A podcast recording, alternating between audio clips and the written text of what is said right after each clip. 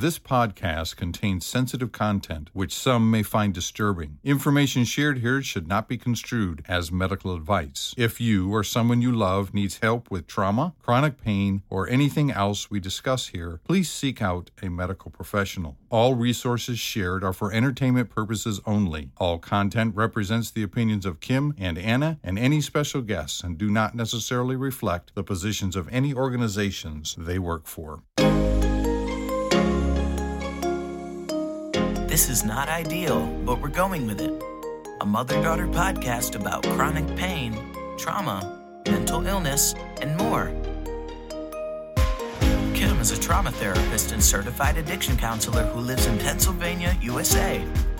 And her daughter, Anna, is a scoliosis sufferer and trauma survivor living in the tropical north of Australia. Join us each week as they discuss topics from their life experiences. Welcome to the show. Hello and welcome. This is Not Ideal, but we're going with it. The podcast. I'm Kim and I'm the mom. And I'm Anna, I'm the daughter. And today we have someone whom we are so excited to have Woo-hoo. as our guest star. Her name is Miss Angie. Want to say hi, Angie? Hi, everyone. I'm so excited to be here. She knew us, knew me when I was teeny tiny. She worked with my mom on Camp Tapawingo. And we, she is a long-standing family friend, and we are so excited to have her here. Mostly just to have a fun time, but also we're probably gonna we're gonna try to tie it into our regular podcast themes. But honestly, it's just for us to have a fun time here. Oh, Well, we- so fun. We are thrilled to have you here, Angie. And I know you're also a regular listener of ours. I sure am. You you just make me laugh all the time. Oh, good. and you just bring this joy. I mean, you need to you need to put out more. Like We're do- we're doing our best, Angie. Don't don't don't pressure us. Oh, we can't take it. We we have we have meltdowns like semi regularly over over how long episodes take to get them out, or if we haven't recorded recently enough. We yeah, so we already unless somebody starts paying us a full time salary. Fortunately, I think we're going to be continuing with the pace that we're currently at, which is inconsistent and lackadaisical. But we're but we're very glad to hear that we're making someone laugh because laughter, as you both know, is very important in recovery. So hey, we already tied it into our theme. So Angie, you're in Canada, is that right? Mhm, I am. Okay. Yeah. Can you tell us- Commonwealth Queen E, love her. Wait, how are you guys connected? How is Australia connected with Canada? the Commonwealth. You know? Oh, The Okay. Queen, Her Royal Majesty, reigns over us both from afar. really? Well, Oh, I mean, obviously, we're both independent. I mean, it's no, you know, we're no longer like colonies, but yeah, we're part of the Commonwealth. We Oh, share. interesting. Do you guys celebrate the Queen's birthday up there? We do. Mhm. Yeah. So things like that. Also, the Commonwealth Games. We're connected by several things. A lot of times, the royal family will do tours through our countries. The That's Commonwealth- true. The Commonwealth Games? yeah, it's like the Olympics, but they exclude everybody who isn't part of the Commonwealth. Oh, It's like the Olympics, but but special, and you don't get an Oh. invite unless you're one of the special countries. Oh, okay. So I guess I'm the odd man out today then. You sure are. Oh my. All right. Well, so anyway, Angie, can you give our listeners a little history on how we all came to be connected? Yeah. Okay. So it's been so fun for me to kind of go down memory lane here. Um, so we met in 2000. Can you believe that, Kim? Wow. 20 no, years I ago. can't. Wow. Hold on, can I I thought I- quickly? Can I just super quick interject? Angie is also a teacher of how, what age group do you do? it's kind of a mix. I teach SK for two days a week, which is senior kindergarten. And then I teach grade one through eight. Um, it's a Christian education. As soon as you started telling that story, it was so clear that you are a teacher of kids, just because you're so emphatic. I felt like I was sitting in like a little circle on the floor, listening with eyes wide, watching you talk. okay, sorry. You know, well, no, it's so funny you say that because that's actually one of my fears. I do not want to treat people like students. like kindergarten, like senior, like SKs. Yeah. What are the what are the freshman kindergartners like? They must be a wild and rowdy bunch. they have a long way to go. They've got like acne and do you guys do you guys just have kindergarten? Is that yeah, we just have kindergarten. Okay. We, you ha- we have pre-K, Yeah. um, which is like preschool. But yeah, so same thing, similar. getting back to your research, Angie, tell us how we know each other. Okay, so 2000, we both worked at Tapawingo together. You were directing, and I was a counselor. You hired me as a counselor. And I will tell you that the interview you did with me was the scariest interview of my oh life. my, really? Right. Wow. I remember one of the questions was if you could title your relationship with your parents in a book, what would that title be? oh my word, mom! That's a great question. that? Yeah, it it was panic attack for me. okay, so then we served together in that capacity, and then I don't even remember the year, um, but Kim, it was her last year, and you had said, "Hey, I'm leaving, and I want you to be the director." I'm like, "What are you talking about?" Absolutely. And so, you know, being Canadian, we had to jump through some hoops to be able to get that all in order. But then I became the director, and I my whole first year, I just wanted you to come back. Oh. like, where's I Kim? I was talking to somebody about what it was like to leave Tapawingo because it's such a lovely place. And for those of you that don't know it, it's still in operation. It's an all girls summer camp on an island in the middle of the Adirondacks. Mm-hmm. And I was talking to someone and they said, you know, how, how could you ever leave? And I said, you know, when I left that island, I remember saying to myself, it's time to go. you need to remember this moment that you're exhausted. yeah. And so, you know, I I really did. I mean, it was beautiful and wonderful, but also it's extremely tiring and engaging and you know, you have to be all in 24/7. So, Oh yeah, for sure. yeah, that first year was a curve probably, learning curve. Oh, I think I lost a few years off of my life. Yes. Yes, for sure. So, yeah, so that's how we know each other. And then, of course, while we were both there, Anna was running around like a little cutie. and then Angie, after you uh, finished being director of Tapawingo, can you just catch us up and tell us what has happened since then? Oh, wow. So, catch up on the past 20 years. Yes. 20 years. What well first you you met and married someone, right? Yeah. So Mike and I were dating my first year directing. And then after that first year, we got engaged, got married, spent two years married um, down in New York. We, Mike did some calling around and he ended up becoming a youth pastor up just north of Toronto in Canada. And then we served there for a while as youth pastor. Then we just planted a church, I guess five years ago now in Right. just north of Toronto again, just a little bit less north of Toronto in Newmarket. And that's what we do now. So we're here. He, And he's the senior pastor? that's right. Yeah. So he's Wow. the senior pastor here. And what a time to be in ministry. Yeah. Yeah. I mean, to be doing anything, right? But yeah. And then my children go to a classical school here, uh, which is not very common in Canada. I, I know they're more common in the States, but we They aren't here either. really, I've, never, I've never seen a single one. Yeah. yeah. Well, Anna, your school that you went to was a classical school. When I say here, I mean here is in the continent I'm on. Oh. Wait, what? You mean, that, you mean that school that taught me grammar, Latin, rhetoric, and logic and had me reading college textbooks before I was a teenager? That was a classical school? What?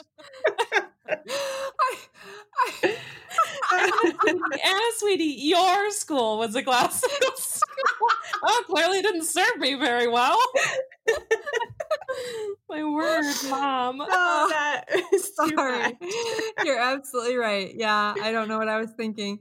So, yeah, for those of you who don't know what classical education is, it's very literature based and all those things Anna just said, and not as common, I guess, in other places. We do have Yeah. them a lot in the States, though. Yeah. So I, my children go there. I have two kids. one is uh, 11 and the other one is nine, and Mm. they both attend there.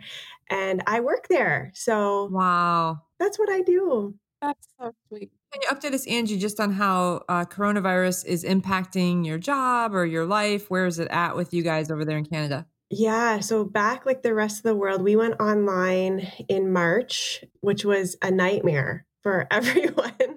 but just managing working and then helping your kids navigate this new format and then also having a church where you have everyone in crisis at the same time. Mm-hmm. It was a little wild. I just want it to be over. I feel like that's where everyone in the world is at at this point. It's like it's almost gone away so many times and it's come back every time. Like we just are all so ready for it to finally actually leave. I think we're weathering it. We're doing one day at a time.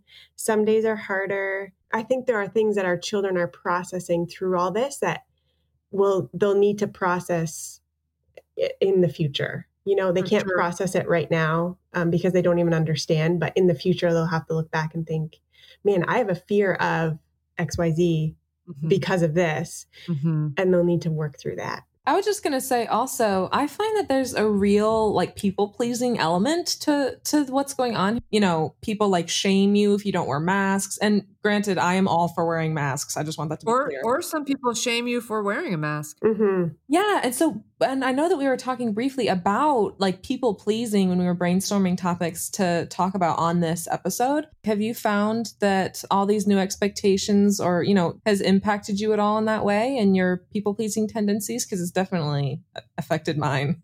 Yes, totally. I mean, I find it challenging because I am a people pleaser, recovering people pleaser. There's such a wide um, spectrum of where ev- how everyone views the coronavirus, and Yeah.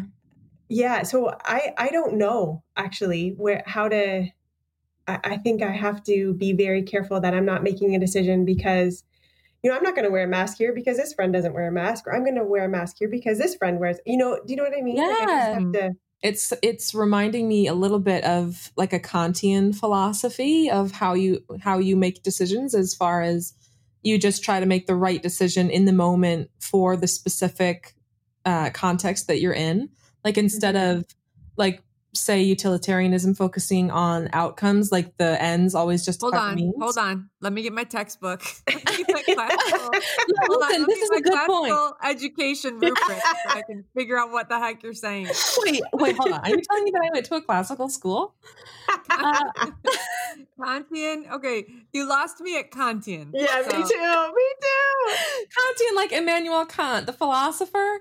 Just the fact, just the fact that in Still lost. Like okay, Still lost. okay. it just means that instead of focusing on the ends justify the means, so like instead of prioritizing the the greater mass of people over the specific one person, which if you were making your decisions that way, maybe you would always be wearing a mask no matter what, no matter who you're with. But if you're with one person who really needs you to not be wearing a mask for some reason, or if you're with someone who's high risk and you really do need to be wearing a mask, then you can kind of change, you know, your decisions based on who you're with in order to make the right decision for who you're with at the time. You know what I mean? Yeah. Instead of having Yeah. like a one size fits all philosophy of mask wearing or self isolating or things like that. I honestly, I have no problem. I could wear a mask for the rest of my life. I mean, now sometimes, granted, I don't like to smell my bad breath blowing back into my face. Oh, I hear you. But- That is real. but and I definitely because I wear glasses, I was just in the plant store and I'm like, you know, so frustrated because I have to look with my glasses, but I have to breathe with my nose and the fog and the glasses. It was a big Oh my word, I've never even thought of that. Yeah, it's- Oh it's frustrating. word. the the fact is we don't know enough about the virus. That's kind of how I feel. So I'll kind Mhm. of like sit in this camp of, yeah, we're fine, we're fine, and then you just hear other things, and you're like, oh, okay, maybe we're not fine. So I just think Mm. we don't know enough, and I'm just trying to do the best I can with what I know. Yeah. Mm. Well, and like today, I was in, we have church and it's outdoors, and I was in church and sitting there, and I was six feet distant from other people. And then some people started filling in to the right of me, and somebody came up and they were, you know, joining this other group. And so then I'm like, okay, I am about to pick up my chair and move it away from someone, which feels very unchristian. Yeah, point. You know, so I tried to I tried to be nonchalant like during the singing to be sort of like pulling my chair, like readjusting it every few seconds until it was more away from that person. But it's just awkward. Quick clarifying question: Is it six feet over there? Because here it's one point five meters. Is it which would be four point five feet? Is it six feet in the states because things are worse? Six feet.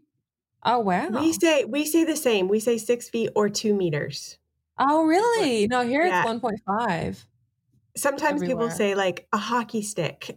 That's That is helpful. fantastic. it is Honestly, helpful. that is helpful because I was trying to when I was trying to figure out if I was six feet away, I was just thinking of a six foot person laying Like down and thinking, on the wait, floor. How far? yeah, away is it? exactly, exactly. For us, it's stay one shopping trolley away from other people. So, like the length of a standard shopping trolley is 1.5 meters. Oh my word. That's interesting. Grocery carts come in various sizes, as you know from our our grocery store here has four different sizes of carts. Well, not lengthwise though, Yeah, just depthwise, right? Do you have Uh-uh. short ones? Yeah, we have short ones. Angie, do they have? Okay, but do they have a standard shopping cart size in Canada? Anna, we're already at 30 minutes. We haven't even gotten to our content. Stop talking about the shopping carts. Okay, Angie, you mentioned that you are a recovering people pleaser. Can you tell us about that? Well, you know what? It's funny, Kim, because I actually discovered that I was a people pleaser under your leadership. Oh, good. And I remember you wanted to make me a sign that said, confront me if I people please. Nuh-uh. Did you I did. tell you to do? Did I? Oh my word! I was an intense person. Yeah, you were. Oh but Oh it helped me. It helped me a lot. And so it has been such a, a journey for me out of that because it, that issue has been so deep for me. I, I remember in high school going shopping for clothes and I would pick up a shirt and I would run through people's names in my head like, what would they think about it? What would they think about Oh it? my! and eh, I mean, I was the worst person to shop with because I could never make decisions, or like even in the, such silly little ways where people would be talking about, for example, like fishing. I've never fished in my life, but I'm like, oh, fishing, so great, you know, like that kind of person where just like you switch with the crowd, so you're you're Mhm. in, and um, so insecure, so so insecure. So I remember um talking to you about that. And it was through we were watching a movie. I was in lyft at this point actually which was for those that don't know it's a discipleship program at the same camp but happens in the off season. And kim's husband was the director of it. And we used to watch movies and then discuss you know themes from them and whatnot. Mhm. and we were watching the virginian. And Hmm. in this movie um, all the women just lived for their name in society. So they just wanted to have everyone approve of them. And after the movie sitting in this group and discussing um, with nate and he he quoted galatians 1.10 where it talks about you know are you living for people? Are you living for the lord?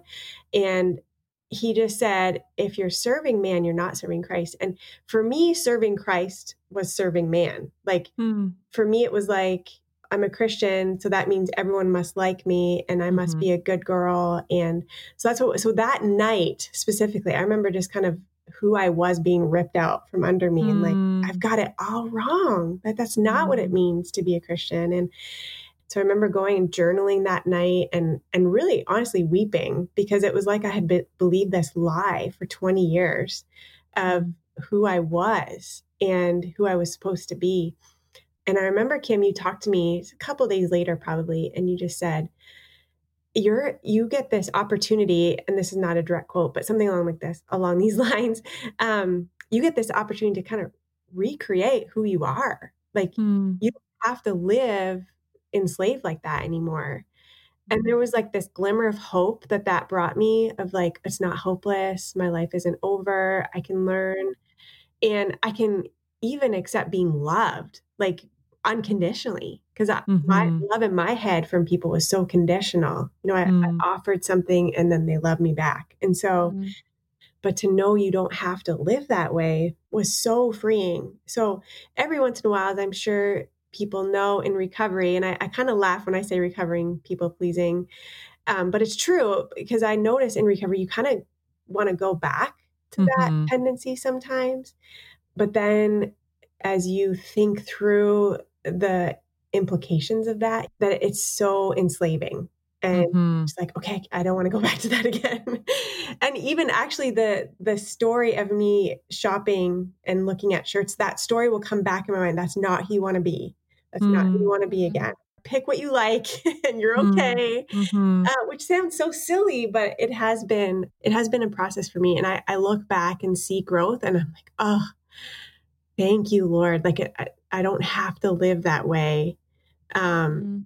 anymore so What a beautiful and very moving description of what it's like to get trapped in that, Mm. right?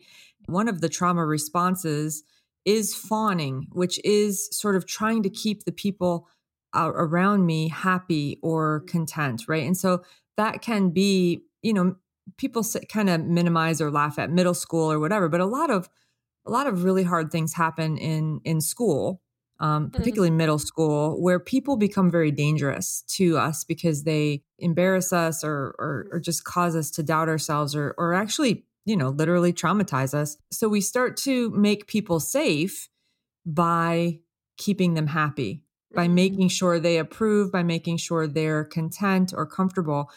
Um, and that obviously can become a very codependent connection with people. It can become, you know, you lose yourself in doing that. And so a trauma response to change that is not to now have to endure people being unsafe. It's finding another way to make them safe, right? Mhm. So, like through boundaries, through trying to understand people, but not necessarily thinking I have to be around every single person, right? Like I Mm. I can love someone, but I might not be able to be around them, right? Mhm. Um, and so I might have to set that boundary because they're unsafe for me, or they're they're not willing to acknowledge the ways that they're unhealthy or unkind or whatever. And and so yeah, so keeping them safe, keeping people safe is a good thing. It's what our brain wants us to do. It's just that we can fall into these ways, and people pleasing is certainly one of them, to try to keep people safe. You know, it's interesting too that you said in um, junior high, like middle school, junior high, those years are so,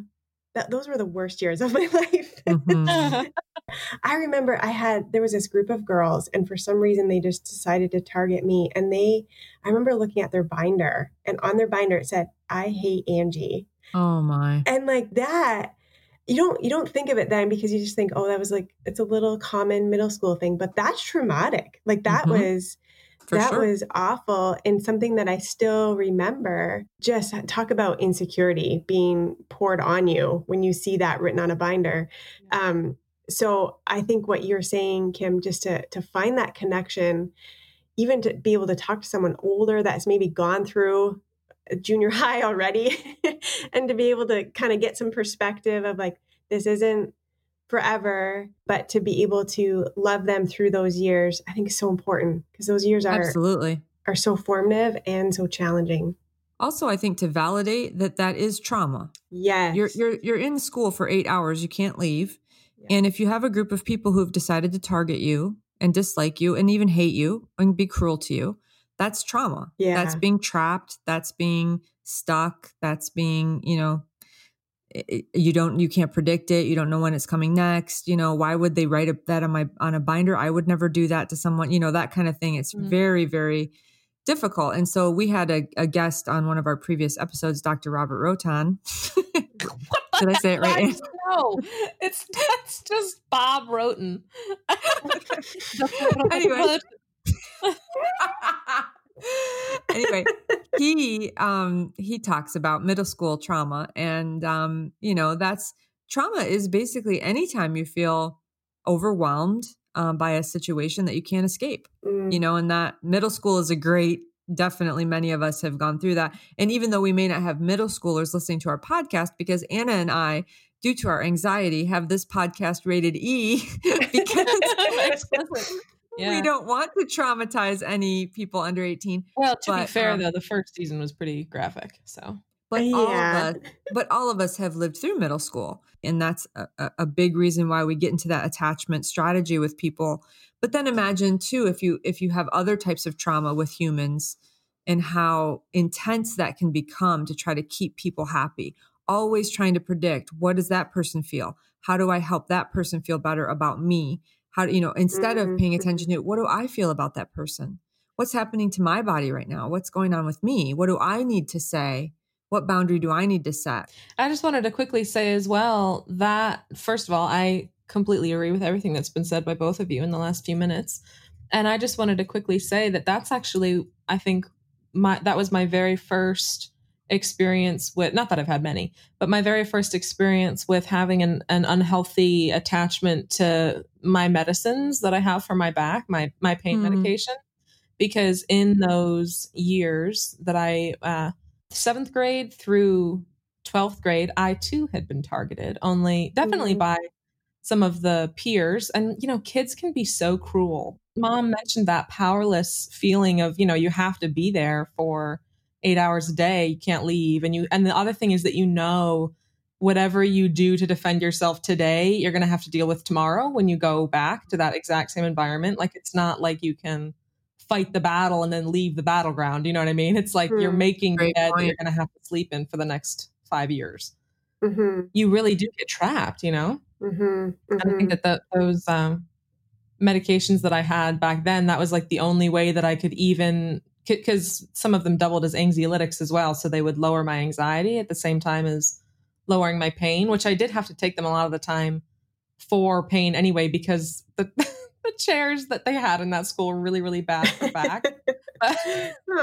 Side note. But at the same time, it was like that first experience with having kind of an artificial escape. And then that is what's giving me so much empathy and I guess understanding and just I don't I don't even want to say sympathy, but just my heart breaks and really understands now how easily you can get drawn in to substances and different kinds of addictions because even to get like a hour long break to appease those feelings of just being trapped and targeted Mhm. like that i Mhm. mean it just makes sense you know like i feel like that should be the byline for people understanding how people get addicted is that it just makes sense to not have to deal with that all the time you know just get sure. a little break every every once in a while. For Yeah. sure and the whole the whole world of addiction medicine has really shifted from this drug is the problem to the underlying pain is the problem. Yeah. If we mm-hmm. can get to the underlying pain that this person is trying to escape then we can help soothe or ease the connection that that is caused by what they found relief for. The problem is with these short-term reliefs they provide long-term painful consequences so Mm. Yeah. that's a great point anna thank you for sharing that it makes me sad Yeah. oh i didn't mean to make you sad all bullying is sad. I mean, I think as we get older, we tend to minimize it and think, well, that's middle school, you know, well, yeah, that happened to me in high school. But when you're in it, Mhm. you know, when you're trapped there, when you know you got to wake up the next day and go right back there, it is, it can be really tough. So Yeah. Yeah. Go hug a junior high. that's right. Yeah. That's right. Or they might not want to be hugged. yeah, that's true.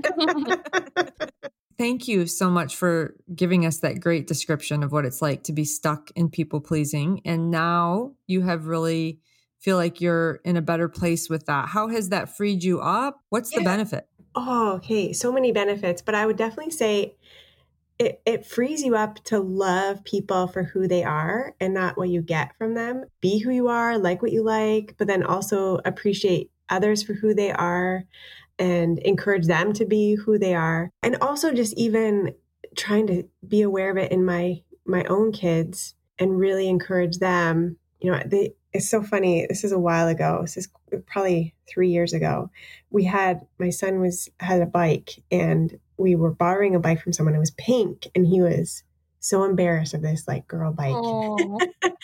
And so we were we were going past the park and he got to some people and he was like, I can't do it. And he jumped off and he gave me the oh. bike. And so I just stopped him and was like, honey, I spent way too long in my life worrying about what people thought of me. So please mm-hmm. don't go there. you it's mm-hmm. okay. And so just that moment of like that sympathy for those who Mhm. are trapped in that as well, right? And like Mhm. it's okay. Don't we're not going to worry about if they think our bike is funny. I don't care. You know, it's okay. We can it life is not going to end with that. So I think loving people for who they are um and then also just sympathy for those that feel trapped in that Mhm. addiction as well. You know, that is such a good point. And I even remember, I remember my mom giving me a very similar speech. I don't know if you remember this, mom, but I was talking to her about how bad things were at the school that I was at. And I remember you pulling me aside, mom, and going, sweetie, this is, and, and you were speaking from experience.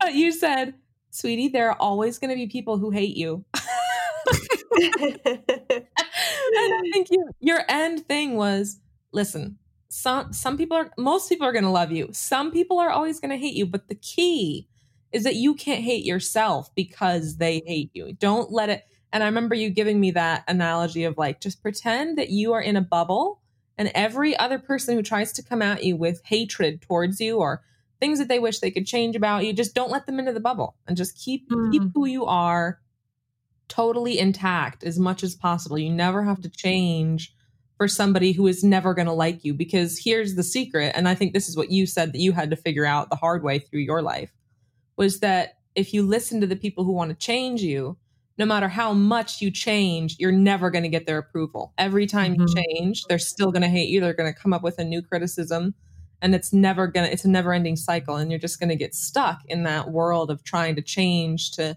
not be hated, even though you're missing out on the people who loved the original you. Surround yourself with the people who are supportive and accepting of you, and your life will be mm-hmm. so much better. And that's developing. That's oh, why oh, I moved continents.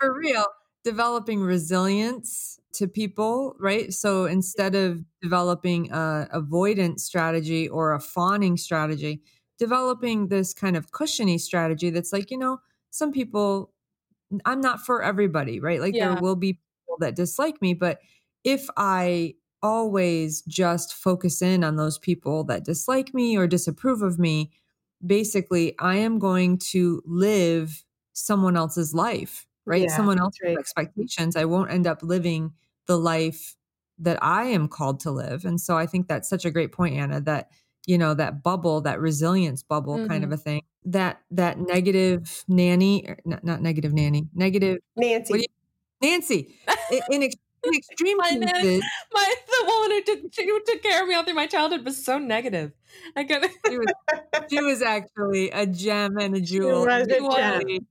awesome but no but that negative person who dislikes you if you try to please them try to please them try to please them that person that attitude can actually become embodied. You can actually start to have that toward yourself mm-hmm. and think it's you, mm-hmm. right? Mm-hmm. So you call yourself stupid, you call yourself dumb, you say that, why did you do that? What's wrong with you? But you don't do that to anyone else. But now they're like inside me. They're they're dictating to me from me. Mm-hmm. And that's that's where we have to really address that and and mm-hmm. and work work to recover our own voice, our own voice of unconditional love and acceptance and kindness. So, right. Mm. I remember you said to me, Kim, once, practice disappointing people. I was like, yeah. what? that sounds awful. Wow. But it was so, it's not everyone needs to practice that. oh, I, I, think everyone does. I still think that. Even yeah, myself. It, even well, myself. Totally. It, it well, some of us don't you. need to practice. For some of us, it's it's a, it's a full time career. But I can remember the very first. I can remember the first time I sat across someone that I was really trying to do a good thing with, and they said, "You know, you're just you out of anybody I've ever had help me in my life, you are the most disappointing." and I remember, I remember that conversation like it was yesterday, and I had gotten to this place where I was able to say, that must be really difficult for you. Oh, right? How, how did you get to that place, Kim? Just by working on not being dictated to by other people's expectations.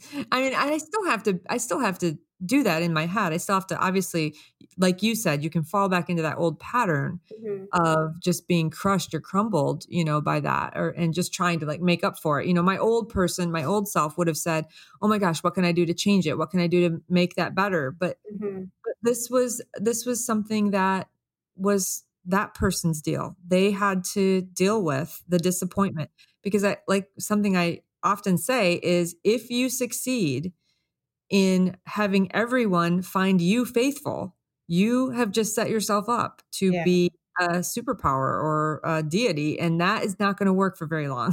you right. will run out of energy. Yeah. They, if they get disappointed in you, there's a chance they will keep searching for a higher power that can actually never disappoint. Wow. And so that for me was, you know, kind of an opportunity to say, that must be hard for you. I can still care about you, even though you're disappointed in me.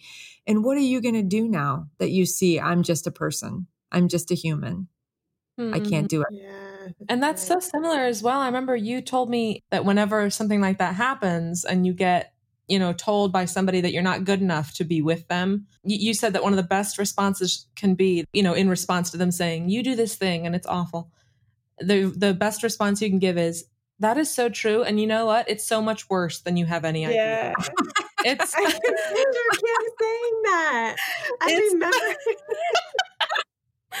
and that thing that you found about me that you've decided to pick out and criticize, this is so real. And I totally agree. And it's probably way worse than you even have. but I am going to keep that in mind. And thank you for sharing. And, and I'm so, you know, I get it. And it has been noted in my uh, psyche that you point out things that are shameful. and you so noted. Ah, That's so So this has been a great discussion about people pleasing, and we are so glad that you are on the program with us, Angie. Now, we also, you and I have a lot of Tapawingo adventures. And there's one in particular I've been wanting to ask you about, and that is about the time this was after you took over the island. And as I understand it, something traumatic happened. Can you tell us that story? Yes, under my watch, there was a fire on the island. Okay, so Give us the whole story. T- teach it to us as if we were senior kindergartners. okay. Get your little mats. Wait, also, Tapawingo, for those of you who don't know Tapawingo, it's about the size of a football field in the Yeah. middle of a very large um, lake in the Adirondacks. Okay, go. Okay, so we were on the island and I walked into the office and my business manager, who just bless her heart, I wish she was my business manager all the time. I came in and she said, Ange, people are calling the island saying there's a fire. And we kind of laughed because, you know, we just had a campfire and it must have looked like more fire. So we were laughing. And then all of a sudden I was like, wait, did someone check? and so one of the staff members ran down um, to the waterfront or to the uh, campsite where it was. And she came running back up and she said, Ange, it's real and it's an Oh. overwhelming fire.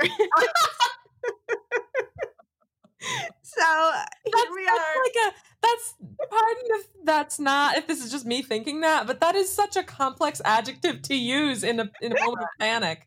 I would have been like, great. A bad one. Like it's awful. It's really scary, bad, a danger. Not it's not only is it a fire.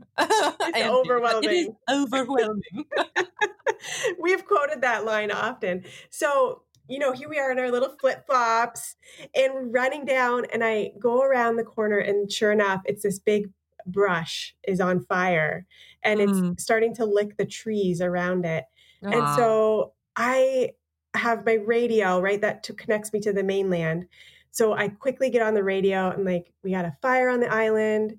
Um, no buildings, no people are injured, but we need we need help out here. Mhm. so I'm running into the cabins, dra- grabbing um, fire extinguishers. So I'm like, Mhm. You know, we're surrounded by water, but we have to get the water to the Right. fire. Mhm. And so, anyway, so I don't know if you've ever used a fire extinguisher before, but we're spraying this puppy on and it just like lights up again. Like it, it's for Mhm. little fires, not for overwhelming fires. Right, not for forest fires. so then there are people start jumping off their boats and like Oh helping. We're bringing trash cans down. Um, so then the fire department, they were called and I went to meet them at the dock because of course the only mode of transportation to get there is a, a boat. So Right. So, takes there's no there's no fire truck that's going to pull up. no. They've got to get over to the to the mainland, which is where the main camp is, the adult Yep. camp, and they have to get on a boat, which goes about ten miles an hour, yeah. and then they and they have to arrive at the island without a fire truck. You know, it's their hands. It's just the man. so when funny. you order help from the fire department, when you're on the island, the only thing you get, not fire help, but just you get a man.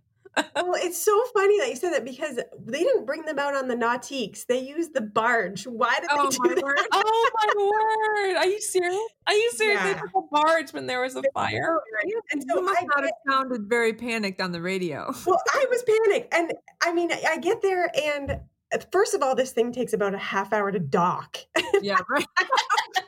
trying to get them to like jump off the boat. And the one guy, like, I have to slow my pace. So we're walking, and he's like, Yeah, I just had knee surgery last week. I don't want to get to know you. I want You're you. like, and Michal, you're like, are you kidding me? The island is burning down, and they sent me somebody who had surgery last week. Oh my word. So oh we am get I going to throw you on top of the fire? What am I doing with you? Fire, man. so we had had they had put this pump on the island for us. So if this need ever happened, that we would have this pump, they could put it in the water and then put out the fire. So, but I had oh. no idea how to start this pump. And with the firemen, they also brought out some of the full time staff from the mainland. So some of the maintenance crew and all that. Burn. Yeah. so we're all, you know, and then one fireman looks down at me. He's like, "You're wearing flip flops." I'm like, "Sir, I didn't go grab my fire boots." Like, Right, exactly. I've been I've been throwing buckets on since it started. not Yeah. the time to confront my footwear. So anyway, so uh, finally we get it out, and people start going back to their boats, and the fire crews, you know, heading back. And one of the full time, this is my favorite part of the story. One of the full time staffers, a male. I mean, we've had meetings together and whatnot, but I've never really shown any emotion with him before. He just he looks at me and he goes, "How are you doing?" hmm and I just sobbed in his arms. I just went over and hugged him. I was like, and he, I mean, bless his heart, he had no idea what to do with me. So he's kind of like awkwardly patting my back, and then he was like, "Just one minute, honey." And he calls and he's like, "Can we get?" Can we get Angie's husband over here on the radio? I'd like to Not I'd like to not not be cuddling with her if possible. Can we get the Can we get the full time employed cuddler in here? The, the comforter who gets uh, who signed the contract because I am having a hard time volunteering. what's so interesting about that whole thing is that you kind of you know you go on adrenaline when when the whole thing is Mhm. happening but his question to me was kind of like a validation of this was a big deal right Mhm. and it gave me that permission to grieve and Yeah. to be like okay i can cry but i mean man that was bonding for that man and i we still laugh i saw him Are you still friends with him to this day? well i saw him last year and he's like every year i think about you Did you have to like So- deal with damage to the island or what happened? So what we had to do is the fire department said you have to keep feeling the ground because the fire may have gotten into the roots, which Oh, would yikes. mean it could happen, you know, it could come up in other areas of I the island. telling me that story. We had a we had a lightning strike and and it burned a tree and they're like, well, you know, it's out, but you always have to fear that it's actually underneath of you. Like, fire can go underground at like the the tree roots. roots? Apparently. I'm, I'm wondering if that's really true or if that's just a way to increase our anxiety. needed oxygen to burn. Good point. Good point. Really good point. Like Well, let me the firemen were like, oh, let's reason this out. There is wood under the dirt. Maybe that's burning too." oh my word! I wonder if that's real. Hold on, you guys keep talking. I'm gonna Google it if that's real. I think there is such thing as a root fire, but I think it had to be, I mean, like a forest fire. This we got it out before that happened. like, okay, we've gotten through it. It's safe, but just remember Yeah. at any given point, the whole thing could be on fire beneath you. Oh, it's actually true. A root fire is a fire that burns underground along the root system of a tree. Root fires can also travel underground and resurface some distance from their point of origin. Yeah, thankfully there was no permanent damage. We, you know, there is there's some scars around the trees that you can see Mhm. there, but Mhm. so I actually was on the island last year and we walked down and we had a good little laugh about it, but thankfully that was all that that happened and no one else was injured and Yay. Yeah. Angie, thank you Yeah. so much for being with us and for sharing these stories and talking about people pleasing. It has been so fun to reconnect with you. It has so been. fun. I'm so honored that you guys would want me on here. Such a such a fun time with you too. Great. Any, anything you want to um, wrap up, Anna or Angie? Anything either of you have to say before we end? I've loved listening to you guys both and also interjecting. I've just so I'm so fun. glad that you came on, Angie. I think it was so much fun having you here. You you go really well with our vibe. Aw, I love you both. Honestly, there are so many times that I'll say, "A woman once told me," and often, Kim, that woman is you. And Oh, that's so sweet. we just miss you so much. I know our families would love each other, and yes. Just so thankful for you guys. Yes. God has a lot of us spread all over. Yeah. And to those of you out there who are Tapawingo listeners, we love you. We hope you enjoyed this nostalgic uh, trip down memory lane. awesome. And so we're going to wrap up. If there anything else you want to say, Angie? I'm good. Just thanks for listening. Keep listening. Anna and Aw. Kim are so great. Thank Love you guys. All right. Well, I am Kim. I am the mom signing off. And I'm Anna, I'm the daughter, and thank you for listening to us. And also go find and follow our social media pages at Not Ideal Podcast on Twitter, Instagram, and Facebook. See you next time. Bye bye. Thank you guys for joining us today. Stay tuned for more podcasts from Anna and Kim on the new series, Not Ideal, but We're Going With It. Also, check out their new website at www.notideal.net.